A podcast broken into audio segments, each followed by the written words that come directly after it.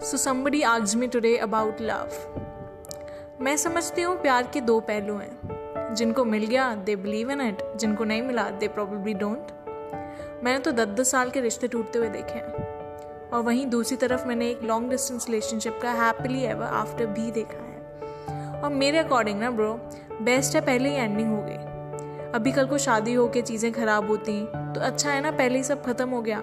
Now you know what to find and what not to find in a person और I तो feel ना bro go with the person जिसका heart break हुआ हो, आप ही की तरह। Match made in heaven like seriously the best part is आप दोनों समझोगे एक दूसरे को। I feel understanding is very important in one relationship.